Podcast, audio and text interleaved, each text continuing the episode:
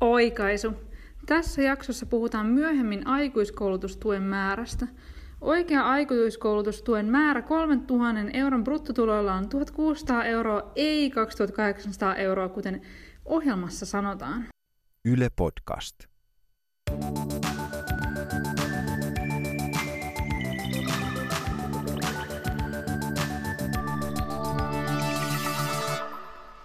Mä oon koulutukseltani valtiotieteiden maisteri, mutta mun mielestä on aika ilmiselvää, että mä jonain päivänä kouluttaudun lisää, ehkä täysin uudelle alalle. Ja monet mun kolmekymppiset kaverit ajattelee tälle, että jossain vaiheessa jotain ihan muuta. Laura, sä oot entinen hotelli- ja ravintolan restonomi ja nykyinen kultaseppä artesaani. Mikä oli sulle viimeinen niitti, että sä päätit lähteä kouluttautumaan täysin uuteen ammattiin? No mä olin jo aika pitkään pohtinut, että mä haluaisin tehdä jotain muuta ja jotenkin kaipasin ehkä jotain enemmän luovaa tekemistä ja jollain tapaa haasteita siihen työelämään. Ja sitten itse asiassa mä vaihdoin työpaikkaa tällä mun entisellä alalla ja tota, ehdin tehdä jonkun aikaa siinä töitä, mutta sitten tuntuu, että, että mä en viihtynyt siinä uudessa työpaikassa, että se ei tuntunut sitten kuitenkaan sellaiselta – oikealta ratkaisulta ja siinä kohtaa tuntuu, että nyt on, nyt on oikea aika tehdä jotain ihan muuta. Joo. Me puhutaan tänään Lauran kanssa uuteen ammattiin kouluttautumisesta ja me ollaan yhdessä etsimässä vastauksia ainakin tällaisiin kysymyksiin. Eli mitä eri keinoja on opintojen rahoittamiseen, millaista siellä koulun penkillä on, jos muut on esimerkiksi vaikka kymmenen vuotta nuorempia, ja ennen kaikkea, mistä löytää rohkeus ja innostus kokonaan alan vaihtamiseen. Ja jos kuuntelet tämän jakson, niin säkin saat vastauksen näihin kysymyksiin. Mä olen Julia Tureen. Laura Ikonen, oot ekalta koulutukseltasi restonomi ja teit hotelli- ja ravintolan töitä, kuten myyntiä ja jopa kommunikaatiovalmentajan hommaa. Mutta sitten viitisen vuotta sitten sulle riitti ja sä kouluttaudut kultaseppä artesaaniksi ja nykyään sulla on Tammisaaressa oma korufirma nimeltä Liia. Niin miten sä oot päässyt tähän pisteeseen? Joo, no tosiaan mä ehdin olla aika pitkään hotelli- ja ravintola-alalla. Tein tosi monenlaisia töitä sillä alalla ja, ja tosiaan pitkään jo oli vähän sellainen olo, että haluaisi ehkä uudenlaisia haasteita ja tehdä jotain, jotain ihan muuta. Ja sitten tosiaan viitisen vuotta sitten niin mä vaihdoin työpaikkaa siinä kohtaa toivon ehkä, että se toisi niitä uudenlaisia haasteita siihen työelämään, mutta sitten tuntuu, että, että mä en sit siinä työpaikassa kuitenkaan viihtynyt ja, ja tuntuu, että se oli oikea aika sitten tehdä muutos. Siinä kohtaa itse asiassa mä olin tätä uutta työpaikkaa varten jo muuttanut uudelle kotipaikkakunnalle. Muutin siinä vaiheessa Helsingistä Raaseporiin pienemmälle paikkakunnalle ja, ja tota, sitten mulla oli käynyt jossain vaiheessa aikaisemminkin mielessä kultasepän alan opinnot. Olen aina tykännyt tehdä käsillä ja tykännyt niin kuin, tehdä jotain luovaa. Ja sitten selvisi, että samalla paikkakunnalla olisi mahdollisuus kouluttautua tälle alalle. Se oli itse asiassa ruotsinkielinen koulutus. Mä oon itse suomenkielinen, mutta sitten totesin, että ehkä sekään ei ole este. Sitten mä kuitenkin päätin hakea siihen koulutukseen ja, ja tota, mä irtisanouduin siitä silloisesta työstä ja sitten mä olin käytännössä siinä kesän yli työttömänä ja tota, olin hakenut kouluun ja sitten aloitin syksyllä uuden alan opinnot. Joo, joo. Ja nykyään sulla on siis tosiaan oma yritys. Joo. Tota, mä kyselin vähän Instagramissa, että miten ihmiset on uskaltautuneet kouluttautua uudestaan ja, ja mitä syitä ylipäänsä sille on, että, että ollaan niin kuin ykköstutkinnon jälkeen lähdetty hakemaan toista tutkintoa. Ja mä sain tähän mun kyselyyn niin kuin kymmeniä, ellei niin kuin melkein sata vastausta. Ja niiden perusteella mä teen vähän tällaista epätieteellistä empiiristä tutkimusta, jonka perusteella mä jaottelin nämä alanvaihtajat vähän niin kuin neljään eri ryhmään. Sä voit kommentoida, että, että kuuluuko sä mihin näistä vai kuuluuko näistä mm. kaikkiin. Mutta yeah. ensimmäinen on, oli ihan tämä, että et ihminen tajusi, että hän on yksinkertaisesti väärällä alalla. Että et tyyliin, että pää ei vaan kestä nykyistä ammattia, että ärsyttää niin paljon olla siellä. Ja, ja mä just tätä kelasin, että Hesarissa yksi nuorisopsykiatri Linnea Carlson puhui siitä, miten aivot kehittyy 25-vuotiaaksi saakka. Ja, ja siitä voi niin kuin päätellä sen, että 19-vuotiaana aivot ei vielä ole mitenkään hirveän kehittyneet. Että, että se voi olla aika tiukkaakin päättää mm. silloin, että mitä mä haluan tehdä mun loppuelämän ajan. Ja sitten mä mietin myös tätä, että, että joskus esimerkiksi vanhemmat painostaa lapsiaan ihan väärälle alalle ja sitten lapsi kouluttautuu sille ja sitten se tajuu vasta sit jossain vaiheessa, mm. että ei tämä ei ole niinku mun juttuni. Niinpä. Mä tietyllä tavalla tunnistan tästä piirteitä ja jotenkin sen, että no onko ollut väärällä alalla, en tiedä, mutta tavallaan sitten jossain vaiheessa tullut se, että mä ehkä koen, että mä enemmänkin ajauduin sille alalle. Että mä, mä en koe, että, että mä olisin esimerkiksi kokenut painostusta vanhempien puolesta tai muuta, mutta ehkä Miten jotenkin... päädyit niin alun perin Mä luulen, että, että, että no, niin kuin sanoin, niin jollain tavalla ajauduin, että mä itse asiassa tein jo vähän niin kuin sen alan töitä ja sitten mä innostuin siitä jotenkin, että tämä voisikin sitten ehkä olla. Ja mä luulen, että oli sellainen tietynlainen ulkoa tuleva paine jostain, sen, tai sellainen olettamus, että olisi hyvä hankkia sellainen ikään kuin turvallinen joo, työ. Joo. Niin mä luulen, että... Ja tossa niinku duuni riittää Niin, lailla. kyllä. Se oli jotenkin sitten semmoinen luonteva ja turvallinen vaihtoehto. Niin, kyllä mä luulen, niin. että sitä kautta siihen, siihen sitten päätyi. Näistä No toinen tämmöinen syy on, on semmoinen, että, että ihminen on kyllä niinku ihan oikealla alalla, mutta, alalla, mutta sitten ei vaan niinku saa töitä. Mm. Ja esimerkiksi mulla on yksi tuttu, joka kouluttautui englannin filologian maisteriksi, mutta sitten se haki puolisen vuotta töitä eikä vaan saanut, niin sitten se lähti vaan kouluttautumaan kätilöksi, koska tiesi, että sieltä saa varmasti duunia. Ja sitten toinen tuttu, joka valmistui teologiasta, ei saanut duunia, meni oikeikseen ja yksi kaveri on musiikinmaisteri ja päätti lähteä opiskelemaan hammaslääkettä. Näitä on niin tosi monia eri vaihtoehtoja. Mm. Mun tapauksessahan toi tavallaan meni ikään kuin toisin päin, Joo. että mä hyppäsin jotenkin turvallisemmalta alalta sitten taas semmoiseen aika tota, ehkä, ehkä tota alalle, jossa sitten taas on, on niinku vaikeampi saada töitä ja, ja niinku isompaan riskiin tavallaan hyppäsin. Niin, niinpä. Mutta tietyllä tavalla sitten sit mä koen, että sit mulla kuitenkin siellä pohjalla on se toinen koulutus aina, että tietyllä tavalla – tietyllä tavalla se ehkä toi sit myös, myös rohkeutta, että tavallaan mä voin mä ymmärrän tämän syyn aika hyvin myös, Joo. koska siitä jos mä ajattelen, että mulla olisi pelkästään tämä nykyisen alan koulutus, jossa ehkä työpaikat ei ole, ei ole todellakaan silleen niin itsestäänselvyys, niin, tota, niin, niin se on Sitten toki turha... backup plan Niin, siinä. kyllä. Ja, ja toki se on turhauttavaa, että jos siltä omalta alalta ei vaan yksinkertaisesti työtä ala löytyy. Ja itse asiassa kolmas syy on niin sukuu tuolle e- edelliselle, että – et on, niinku, on periaatteessa töitä, mutta sitten voi olla vaikka just jollain sellaisella tietyn luovun alan työllä, että pitää aina hakea apurahoja ja sitten on hirveän epävarmaa, niin sitten jotkut kommentoivat sitä, että että vaikka kulttuurialan tyyppi haki opiskeleen koodaamista, koska sitten on niinku hmm. aina varma duunipaikka, että sitten voi niinku jatkaa sen toisen alan töitä jonkun verran, mutta sitten tehdä leipätyökseen taas sitä toista. Ja niinku, että että sitten niinku rahaa tulee ainakin varmasti jostain. Miten muuten pystyt sä elämään jo tuolla sun yrityksellä? No, mulla on, käytännössä tämä on mun päätyö, kyllä. Mm, mm. Ja tota, kyllä, kyllä mä koen, että mä oon vielä aika al- alkuvaiheessa. Ja niin kuin tässä jo viittasin, että tämä al- ala ei välttämättä ole ihan helppo. Että yrittäjyys ylipäätään ei ole helppo tie ja, ja tota, käsityöyrittäjyys. Että tota, kyllä käytännössä vielä aika niukalla budjetilla mennään, mutta mä näen myös sillä tavalla, että mä oon edelleen matkalla tavallaan siinä työelämässä. Nimenomaan, niinpä. Seuraavaan vaiheeseen. Niinpä, nimenomaan. Ja no neljäs syy oli tämmöinen, niin että ihmisillä on tosi kaikenlaisia henkisiä juttuja, että no esimerkiksi teologisessa tiedekunnassa on paljon paljon tällaisia vanhempia ihmisiä, jotka on vaikka vaihtanut ihan muulta alalta, kun ne on niin löytänyt tällaiset, että hei mä haluan vaikka pappiskoulutuksen tai sitten tämä perus, että, että kouluttautuu jostain niin kuin, tosi kovat bisnesalalta, vaikkapa joogaohjaajaksi, tai että, että tämä mm. tekee ehkä mut niin kuin, onnellisemmaksi.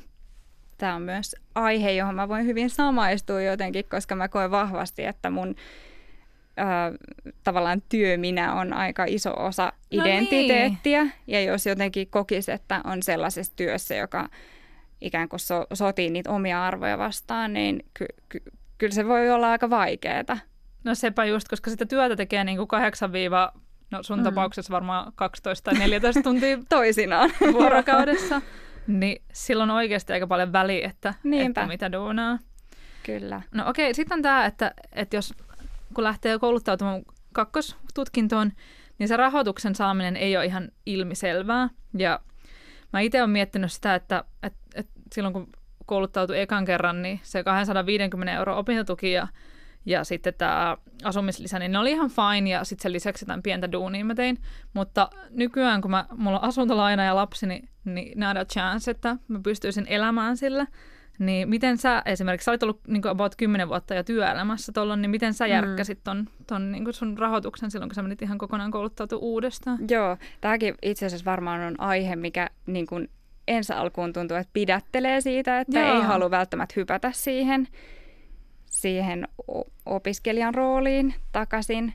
Mutta mulla käytännössä sitten, mä olin sitten jo niin vahvasti siinä kohtaa sitä mieltä, että nyt nyt on aika tehdä jotain muuta ja halusin heittäytyä siihen niin, niin kuin uuden alan opintoihin, niin mä itse asiassa ensin irtisanouduin mun silloisesta työstä ja sitten jotenkin mulla oli ajatus, että mä haen siihen jotain semmoista kevyttä ty- työtä sitten oheen. Yeah. Mutta tota, siinä, siinä kohtaa sitten selvisi itse asiassa TE-toimistosta, että mulla oli mahdollisuus sitten työttömyystuella tuettuna Aivan. tehdä opintoja. Eli niin kuin ansiosidonnaisella aluksi? Joo, ansiosidonnaisella aluksi. Ja ansiosidonnainenhan, sehän on jotain 70 pinnaa niin kuin sit entisestä jotain palkasta, että, että se joo. on kuitenkin jo huomattavasti paremmin kuin tuo 250 euroa. Kyllä, joo, se, että se oli jo. Ja sitten se myös toi niin kuin sen tietyllä tavalla sellaisen huojennuksen, että mä pystyinkin täysin keskittyä siihen opiskeluun. Ja sitten se käytännössä oli niin, että mä sillä työttömyystuen avulla ja sitten jonkun verran omia säästöjä oli, jolla sitten niinku selvisi siitä Joo. opiskeluajasta. Niin tota, no, mi- mistä sä pihistelit sitten silloin, koska mm. ei sulla sitten kuitenkaan elintaso varmaan ihan voinut säilyä? Ei, että kyllä se tietenkin ensimmäisen tekee mieli sanoa, että ihan kaikesta Joo. oikeastaan. Mutta tietyllä tavalla sitten se mun, mun elämän tyyli ehkä siinä yhteydessä muuttui my- myös samalla, koska me oltiin muutettu pienemmälle paikkakunnalle. Et esimerkiksi asumiskustannukset on toista luokkaa kuin vaikka Helsingissä. Ja, tota, ja sitten tietyllä tavalla se elämä sitten tavallaan oli aika vahvasti sit sen opiskelun ympärillä siinä. Niin se on totta, että ei opiskellessa ei mene samalla tavalla rahaa ja sitten on semmoinen niinku, ei ole ehkä sellaista kulttuuria, että niinku megana matkustellaan ja syödään ulkona, vaan niinku se on niinku niin. niinku erityyppistä elämää. Niinpä. Ja tässäkin mä jotenkin ajattelen, että se on sellainen tietty vaihe. Että oikeastaan, jos ajattelee muutaman vuoden opiskelua, niin sitten kuitenkin pitkässä juoksussa se on aika lyhyt, lyhyt vaihe. Totta, niin sulla meni kaksi vuotta siellä Joo. täyspäiväisissä opinnoissa. Joo, kyllä suurin piirtein. Joo, joo, no nimenomaan.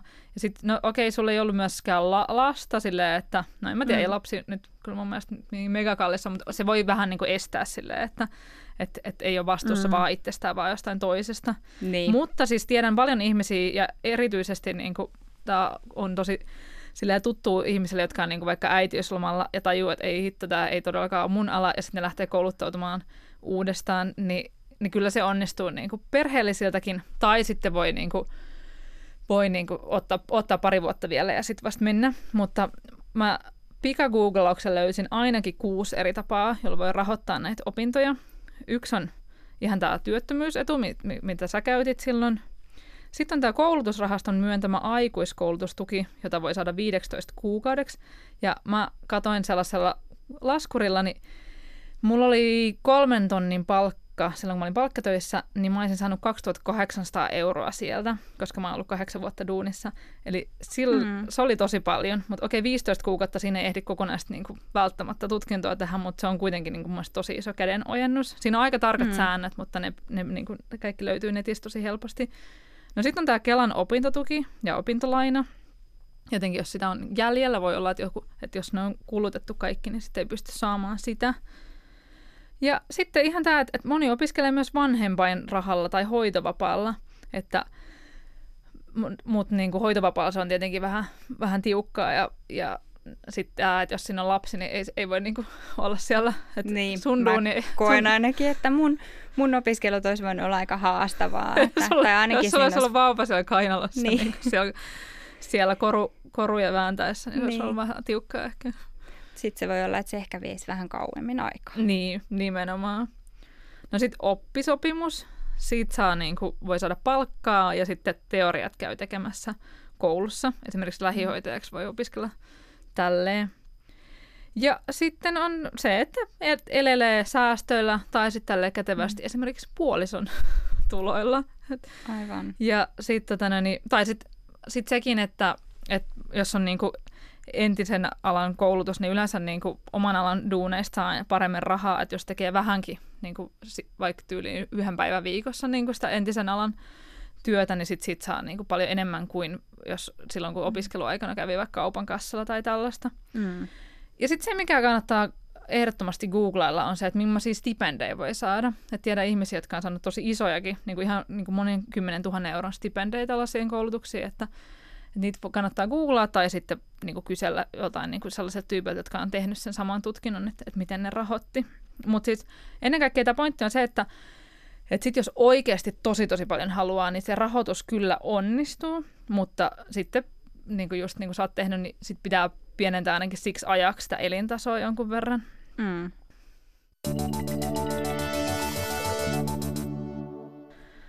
Mun mielestä nämä alanvaihtotarinat on jotenkin ihan superkiehtovia ja mulla tulee aina niistä jotenkin tosi inspiroitunut olo. Ja mä kyselin vähän muiltakin tyypeiltä, että, että millä tavalla ne oli, ne oli vaihtanut alaansa. Opiskelin lukion jälkeen luokanopettajaksi, mutta parin vuoden jälkeen päätin vaihtaa alaa ja pääsin opiskelemaan kondittoriksi. Kaipasin luovuutta, käsillä tekemistä ja mahdollisuutta toteuttaa itseäni. Kiinnosti myös itseni työllistäminen. Harrastuksesta tuli ammatti.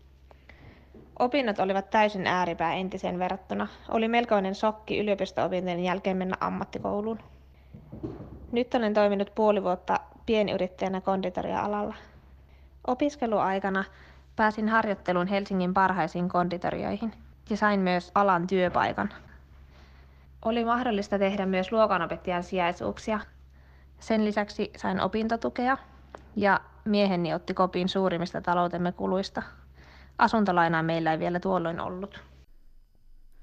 No tässä oli vähän sama kuin sulla. Se oli kyllä samaa. Tämä kuulosti jotenkin itse asiassa hyvinkin tutulta, mitä hän tuossa mainitsi, että kaipasi luovuutta ja käsillä tekemistä. Ja, No niinpä, ja, niinpä. ja myös, että toi itsensä työllistäminen kiinnosti, niin itse asiassa mä huomaan, että mä, mä oon kyllä aikoinaan todennut, että musta ei tule yrittäjää, mutta sitten tämän myötä se jotenkin hahmottui ja siihen ikään kuin kasvoi, että oikeastaan se tuntui koko ajan luontevammalta ja luontevammalta vaihtoehdolta. Ja no just tämä, että sä voit tietää 19-vuotiaana, että, Just näin. että mitä sä haluat tehdä oikeasti. Tai et, Et jos mä oon sanonut joskus pari, just parikymppisenä, että musta ei tule yrittäjää, niin, niin tota, huomaa, että siitäkin on niinku sit kasvanut ja muuttunut ja ajatusmaailma ehkä muuttunut no nimenomaan. aika paljon. Todellakin. Okei, no Selina on nykyään IT-alalla. Mä alun perin lähtenyt 19-vuotiaana jo opiskelemaan tota, valtiotieteitä tuonne Tampereen yliopistolle. Ja, ja siellä mä valmistuin sitten aika piahkoin itse asiassa neljässä vuodessa ja sitten mä lähdinkin tekemään jo tänne Helsinkiin hommia. Mutta siinä opiskeluohella kävi niin, että, että mä oikeastaan sitten hurahdin myyntialalle ja yksityiselle puolelle, enkä niinkään sitten julkiselle puolelle. Ja mä kerkesin tekemään myyntiä about kahdeksisen vuotta erinäisissä tehtävissä. Se alkoi toki ihan puhtaasta myynnistä, sitten myynnin koulutuksia ja valmennuksia ja myyntipäällikön hommia ja vedin myyntistartuppeja ja muuta, mutta sitten tuli niin kuin siinä 26-27-vuotiaana fiilis, että aika nuorena saan sanoa, että olen nyt niin kuin melkein vajat 10 vuotta tehnyt jotain tiettyä työtä ja valtiotieteen maisterin tutkinto oli todella mielenkiintoinen, mutta se itse asiassa tuntui siltä, että se ei ole niin kuin työnä semmoinen ala, mitä mä haluaisin tehdä. Ja mä itse asiassa vaihdoin, päätin sitten lähteä opiskelemaan IT-alaa tuossa parisen vuotta sitten, jäin opintovapaalle täysin. Ja tota, 15 kuukautta mä sitä Haagaheliassa IT and Business puolta tein ja sainkin tehtyä parissa vuodessa ja nyt on itse asiassa vaihtanut alaa ja on IT-konsulttina.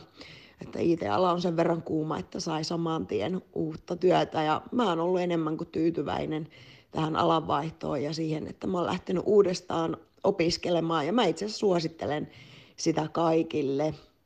Kaikille ei ikinä kannata ajatella, että on liian myöhäistä myöhäistä ja mieluummin tekee, tekee semmoista työtä, mistä tykkää. Ja, ja oikeastaan mä oon sitä mieltä, että mun opiskeluura ei ole parinkaan tutkinnon jälkeen ohi, että, että pari-kolme tutkintoa varmasti vielä eläkeikään asti tulee tehtyä. Itsensä kehittämistä vaan. Mikä siinä muuten on, että just tälleen kolmekypäisenä, niin kuin 28, eikö sullakin niin, ollut just tälleen? Kyllä. Hyvä kysymys. Mäkin olen todennutkin, että ehkä tämä on, ehkä tämä on ollut jonkinasteinen 30 kriisi. Että mä oon todennut, että koska mullakin oli just tämä, mä kolmekymppisenä irtisanoudun mun vakitöistä. Että et jotenkin, että se on niinku semmoinen outo. Ehkä se on semmoinen etappi, missä vaiheessa vähän niinku miettii on tätä elämää. On vähän aikaa töissä. Joo, ja mulla itse asiassa pisti tästä äskeisestäkin tarinasta korvaan se, että hänkin totesi, että olisi jotain kaksikutosena, jotain sitä luokkaa ollut jo itse asiassa tosi pitkään niin. samassa työssä. Ja mullakin oli vähän semmoinen, että mä olin ollut itse asiassa jo niin kuin alle kolmekymppisenä melkein kymmenen vuotta itse asiassa niin kuin jopa samalla työnantajalla erilaisissa työtehtävissä kylläkin. Niin tota, ehkä se jotenkin herättelee sitten. Että... Ja sitten ainakin, niin kuin, voi sanoa ainakin, että on nähnyt tämän. Että ei ole niin, sillä, että he, Kyllä, ei ole mikään hetken mielijohde. Että Nimenomaan. Nyt, niin kuin... No sitten on vielä Kaisan story opiskelin ensin 20-vuotiaana suunnilleen, aloitin bisnesopinnot, opiskelin ammattikorkeakoulussa kaupallista alaa, Bachelor of Business-tutkinnon.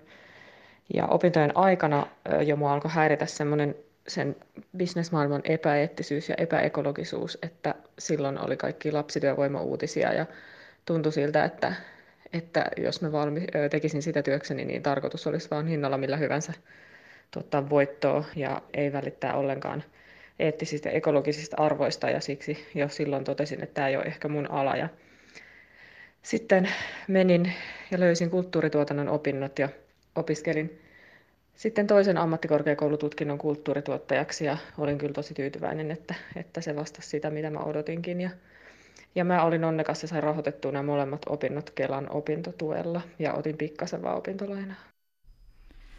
Joo, mä oon huomannut tällaisen myös, että että ihmiset niin kuin, eka saattaa kouluttautua johonkin sellaiseen, että, että vähän niin kuin, että tämä on tämmöinen kunnollinen ja nyt mä oon tämmöinen niin kuin, nyt mulla on tämmöinen bisnestutkinto, mutta sitten mm. niillä jotenkin vasta semmoinen niin ajattelu herää sen jälkeen. Enkä siis sano, että kulttuuriala olisi mitenkään parempi. Kyllähän bisnestä voi oikeasti tehdä eettisesti. Ja, niin. niin, kyllä, mutta mä ymmärrän just ton, ton arvomaailma-asian, että, että jos kokee tosi vahvasti, että tämä ei ole mun arvojen mukaista. No, nimenomaan. Niin jos nämä alanvaihtotarinat kiinnostaa lisää, niin mä haastattelin kolmea tyyppiä myös alan vaihtamisesta tuonne nettiin osoitteessa yle.fi kautta oppiminen on juttu aiheesta. Kannattaa käydä lukemassa siellä.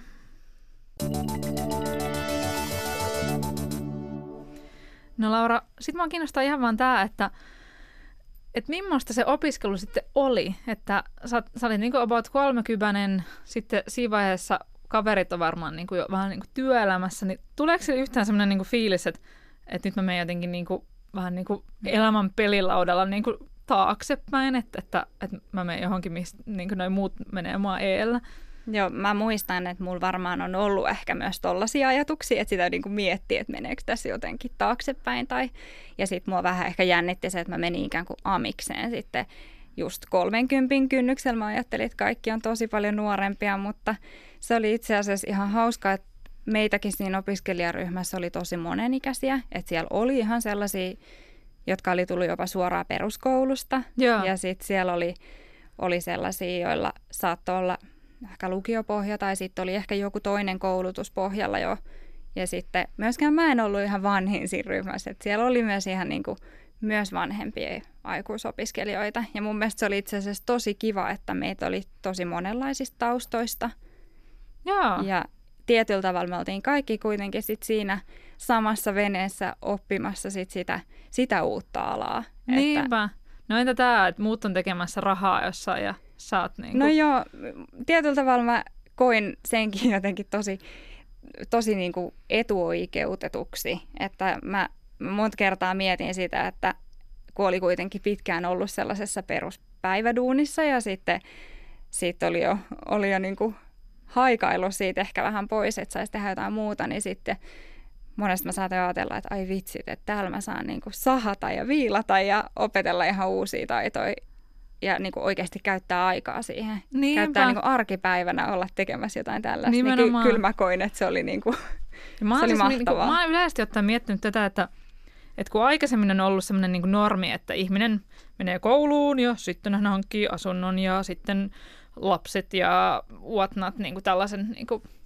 tosi jotenkin tällaisen kaavamaisen mm. elämän elää, mutta mut nykyään on tosi vahvasti semmoinen, että et mun mielestä ei ole enää niin, niin sellaista ulkopuolista normia, että sun pitää niin. tehdä kaikki tässä järkässä, vaan Niinpä. ihmiset tekee vähän sitä sun tätä ja ihan iisisti voi 40 tai 50 vielä kouluttautua mm, uudestaan. Kyllä. Että, että, se, että ei ole sellaista enää, niin kuin, että elämässä edetään jotenkin tietyssä järjestyksessä. Ei, ja kyllä mä huomaan ainakin, että mun omat, mullakin on saattanut olla nuorempana sellaisia tiettyjä odotuksia. Tai niin siis jotenkin... on niin. aika konservatiivisia. Musta tuntuu, että kolmekymppiset ei ole niin. niin konservatiivisia eh, tässä suhteessa. Et ehkä tietyssä vaiheessa sitä onkin pitänyt itsestään selvitä, että näin nämä asiat niin, menee. Niin. Mutta jotenkin kyllä sitten musta on ihan hyvä myös kyseenalaistaa niitä omia sellaisia olettamuksia, jos sellaisia tämä, on. Että, niin kuin, että sulla meni, sul meni kaksi vuotta, että ei se ollut mitenkään, että sä menit ei, niin kuin 15 niin. vuodeksi kouluttautumaan Niinpä. uudestaan, vaan niin kuin, että näin se... mä ajattelen, että kuitenkin jos ajattelee koko, koko vaikka työelämän mittaa, työuraa, niin sit se voi olla aika pieni pätkä kuitenkin, minkä ikään kuin uhraa sit siihen, että opiskelee jotain uutta. No ootko se... katunut sun sitä e- ekaa tutkintoa? No en voi sanoa kyllä, että on katunut. Voi olla, että mulla on joskus ollut sellaisia hetkiä, että mä oon sitä tuskaillut, että, että, kun, että miksi miksi on tavallaan sit mennyt niin monta vuotta, koska nyt mä koen toisaalta vahvasti, että mä oon kyllä löytänyt sen oman, oman niin. jutun, mutta toisaalta mä uskon, että siitä edellisestä koulutuksesta on niin paljon hyötyä ja se kaikki itse asiassa se kokemus, työkokemus, mitä mulla on sieltä, niin on tavallaan niin kuin ehkä myös tuonut tähän pisteeseen, että mä en Totta. usko, että mä pystyisin tehdä tämän tyyppistä työtä, mitä mä nyt yrittäjänä teen ilman sitä aikaisempaa taustaa. Että kyllä, kyllä mä koen, että toisaalta se on myös niin kuin jopa niin kuin edellytys, että mä oon tähän päässyt. Että tavallaan se on, koostuu jotenkin, tai ikään kuin kertynyt se kokemus sieltä niin kuin palasina. No nimenomaan, kun mä en usko, että ihmiset, niin kuin, että, että kaikki mitä tekee, niin se on niin kuin kuitenkin hyödyksi. Mm. Että, että oli se mikä tahansa ala tai mikä tahansa työ, niin, niin se niin kuin vie ihmistä eteenpäin. Kyllä. Että ei se silleen, niin kuin, ei tommosia niin kuin pidä tai kuulu katua, että, että niistä, on, niistä aina oppii, niistä on aina jotain hyötyä. Kyllä, nimenomaan näin mä ajattelen myös.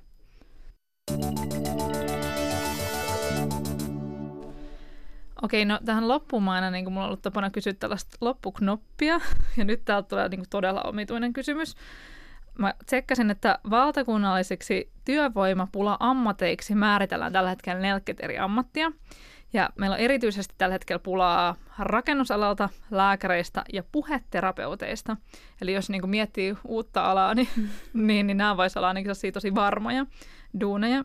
Niin nyt todella random, kuinka monta puheterapeuttia Suomessa tällä hetkellä on? Apua. Tämä onkin jännä. Ää, itse asiassa hauska, mä mun äiti on monesti sanonut, että puheterapeutista on pulaa, että opiskelee puheterapeutiksi. Sulla on tosi hyvä mutta, muualle sitten veitie. Mulla ei ole minkäänlaista käsitystä. Mä no heitän sano... ihan hatusta vaikka 200. Uh, viime vuonna oli 1923. Okei. Okay. Kävin katsomassa puheterapeuttien liiton sivulta. Hei, kiitos Laura ihan hirveästi. Oli tosi inspiroivaa ja kivaa jutella sun kanssa.